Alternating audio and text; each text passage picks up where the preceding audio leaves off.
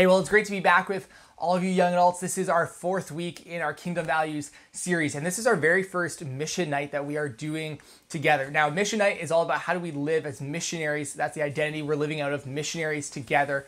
And so, usually, our mission nights will not be focused on a teaching or on discussion, but they're going to default towards action. But because we're kind of, like I said in that first week, we're, we're moving kind of towards where we want to go this year, but this is kind of the vision series outlining the foundation. So tonight we're talking about mission, and your activity tonight as a group will be to think through how do we live on mission together? How do we have a collective mission? I know some of your groups have been working on that already. Some of you are, are still starting and figuring that out. So I hope that you'll enjoy tonight's teaching. It's our friend Sarah who's doing it. She oversees our young adult group missions. And uh, if you're a missions coordinator in a group, hopefully you've connected with Sarah before. If not, she will get in touch with you and just support your group as you live on mission together. So I hope you enjoy uh, this week and the activity afterwards. See ya.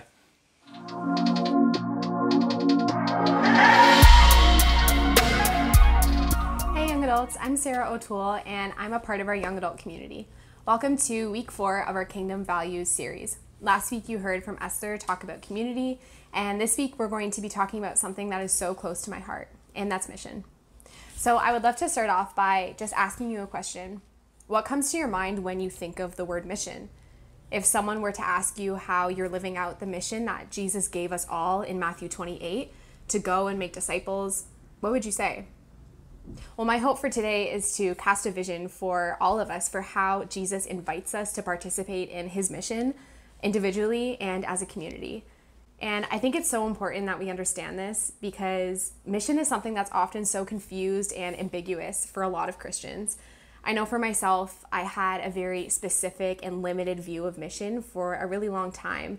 So, my hope for today is that we would really understand God's heart for mission and how He calls us to participate in it. For us to really understand how we can engage in mission in our own lives, we have to look at what the mission of God is.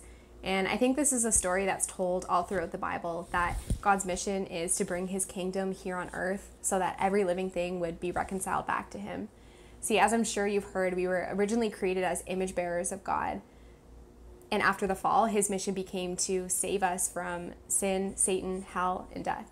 So, what does that mean for you and me? How can we participate in the big mission that God has for all of humanity? Well, as the hands and feet of Christ, as his vessels here on earth, Jesus invites us to participate in his mission by leading our own lives on mission. What a life on mission looks like was exemplified throughout the life of Christ and was fueled by his love for his Father and for humanity. Jesus came to seek and save the lost and the broken, and he did this by praying, going, laying down his life, and commissioning his apostles to do the same. Jesus' mission was then carried out through his disciples and is now carried out through us today, too. So Jesus calls us to carry out this mission by also praying, going, laying down our lives, and commissioning others to do the same. So you might be thinking, that's great, Sarah, but I'm only 21 years old. I'm a student. Maybe I have a job at Starbucks. I have no money to go on a missions trip. Well, there's good news. In John chapter 20, verse 21, Jesus tells his disciples, As the Father has sent me, I am sending you. And as Jesus' disciples in 2020, that's for us as well. Jesus has already sent us into all the places that we're at the workplaces, the homes, or the towns or cities. Jesus invites us to see us as already sent there to bring his kingdom right there. So I would love to share with you this quote from Kingdom Values. The author is quote Michael Frost, who says, Sentness is not just for missionaries to foreign lands. The shift is for us all. Students and workers, parents and kids, professionals and laborers, artists and accountants, moms and mechanics, we are all sent into our world. We are given to those we relate to. We are commissioned to our workplace. We are placed in our streets. When our imaginations grasp our sentness, our lives take on a whole new dangerous meaning. As G.A. Studdert Kennedy has said, nobody worries about Christ as long as he's kept shut up in churches. But there's always trouble if you try to let him out. Jesus is not made for staying in churches, and neither are we. I love this quote because it really breaks down the false narrative that only some people are called to participate in God's mission. You might usually think of pastors or door to door evangelists or foreign missionaries. I think it also breaks down that false narrative that once we accept our sentness, once we take on the call of Matthew 28, we sometimes feel like we have to abandon our old life. We have to abandon our friends, our family, or our workplace and go and do missions somewhere else. But no, this quote actually shows us the truth that God calls us to see ourselves as sent right where we were when He called us until He calls us somewhere else. So, with all this talk about being sent, the question is where am I sent to? Well, God sends us to people, places, and positions. God will often send us to a particular group of people, and this is often in our local context. The gospel often spreads when people really accept their sentness in their homes, their families, or their workplaces. And God also sends us to particular places. There are so many examples of biblical and church history where men and women were called to spread the gospel across nation borders. You can think of the life of Jonah or the life of Paul, but people have also been called to spread the gospel locally. For example, when Jesus was commissioning out his disciples, he told them to start locally in Jerusalem. God also sends us to particular positions. Uh, we can look at examples of this all throughout the Bible as well. For example, the life of Esther. She was positioned in the royal family to save the Israelite people from a genocide. Or the life of Paul. God used his position in prison to spread the gospel and to write a ton of the New Testament. So, whatever position you're in, God can use it. So, you might be thinking, okay, cool, Sarah, I've accepted that I'm sent to my house, to my family, or to my workplace, but what do I actually do? How can I engage in mission in that place well? Well, let's look at Luke chapter 10, verses 1 to 2. So Jesus says, The harvest is plentiful, but the workers are few. Ask the Lord of the harvest, therefore, to send out workers into his harvest field. Ask the Lord of the harvest. First, Jesus invites us to pray for his mission, to pray for the workers, and to pray for the harvest. So, there are four ways that we can join God by praying for his mission. We can pray for awareness, we can pray for faith, we can pray for release, and we can pray for readiness. So, first, we need to pray for awareness. Ask the Lord that He would show you where the harvest is around you, whether it's among your family members or in your town. And second, we need to pray for faith. Ask the Lord to give you the faith that the harvest actually is plentiful. I know for myself, this is a prayer that I need to pray often because it can be really easy to buy into the lie that none of your friends who don't know Jesus want to meet him, or that your work isn't actually going to do anything among your family, or that your evangelism just isn't going to go anywhere. But the scripture tells us the opposite. It tells us the problem isn't that the harvest isn't ready, but that there aren't enough willing laborers. So let's step up and let's be that willing laborer and let's pray for God to really show us where that ready harvest is. Third, pray for release. Give the harvest back up to God. Verse 2 tells us that this is His harvest, not our own. So release control over how you want God to move and also release that anxiety that it's up to you to say the perfect words when you're talking to someone about Jesus or that you need to be at the perfect place the perfect time and just allow God to remind you that this is his harvest, it's his work and you simply get to participate in it. Finally, pray for readiness. Know that when you say, "Here I am, send me," when the Lord asks, "Whom shall I send?" He will use you. He will call upon you to share his gospel at a particular place or a particular time. This might look like calling up a friend you haven't talked to in two months and seeing if they want to go for lunch. Or it could look like asking someone if you could pray with them when you just met them. After we have prayed, we are sent to actually go. So let's go back to Luke chapter 10 and work through verses 3 to 9. So Jesus continues. He says, Go, I am sending you out like lambs among wolves. Do not take a purse or bag or sandals, and do not greet anyone on the road. When you enter a house, first say, Peace to this house. If someone who promotes peace is there, your peace will rest on them.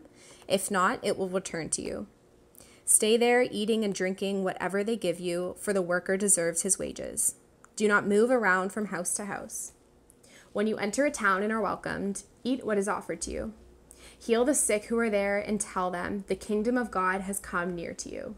So, in this text, Jesus explains four things that we are to do when we go we are to pray, to eat, to meet the needs of, and to share the news of his kingdom come. First, as we see in verses 5 to 6, we are to pray a blessing over the place or the person that we've encountered. This could look like interceding for your workplace or for your friends, asking God that he would move and prepare the way for you. We then follow Jesus' second command in verses 7 to 8, which is to eat with.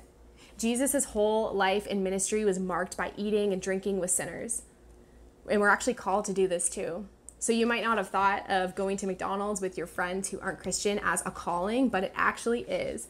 So, yes, that means you can eat a junior chicken and do God's work at the same time. In verse 9, as we begin to enter into a person's life, as we begin to form deep relationships, Jesus invites us to meet their felt needs with his power.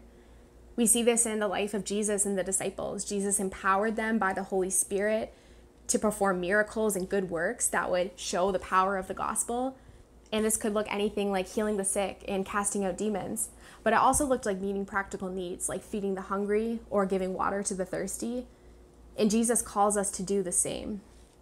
Finally, also commanded in verse 9, Jesus calls us to proclaim the good news of who he is and his kingdom that has come. In Romans chapter 10, verse 14, Paul says, And how can they believe in the one of whom they have not heard? And how can they hear without someone preaching to them? So, our demonstration of God's love and his power should also be accompanied by an explanation of who Jesus is.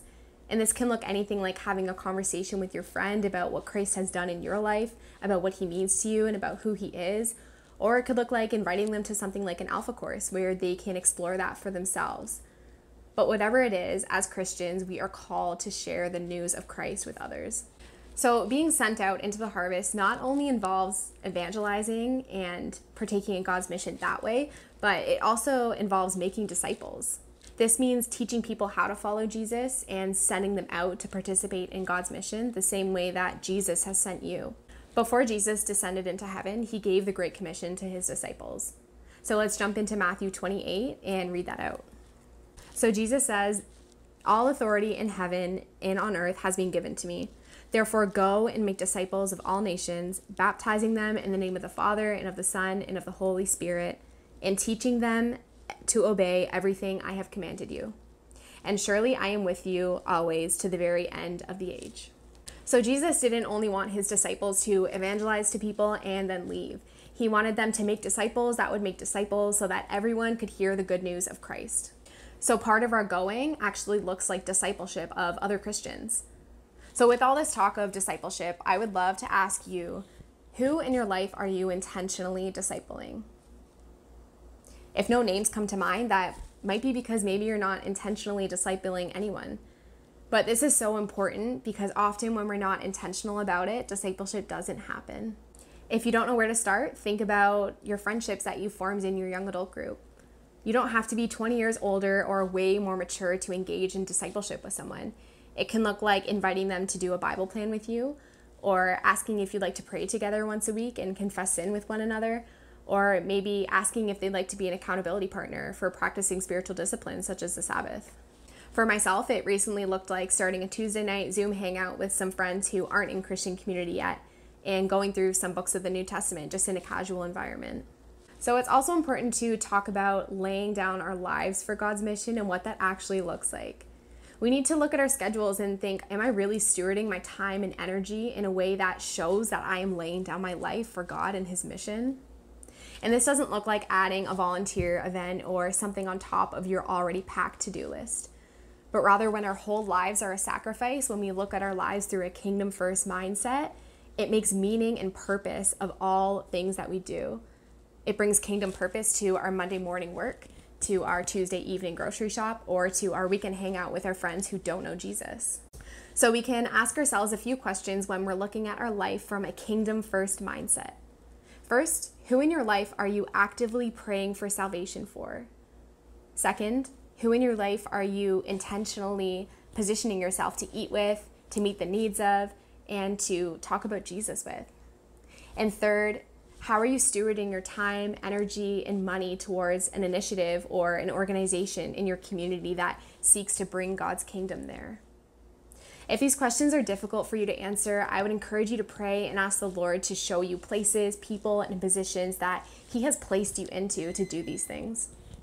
So, we've talked about what God's mission is, how we're called to engage in it, and how we can do this by praying, going, laying down our lives, and commissioning others to do the same by making missional disciples.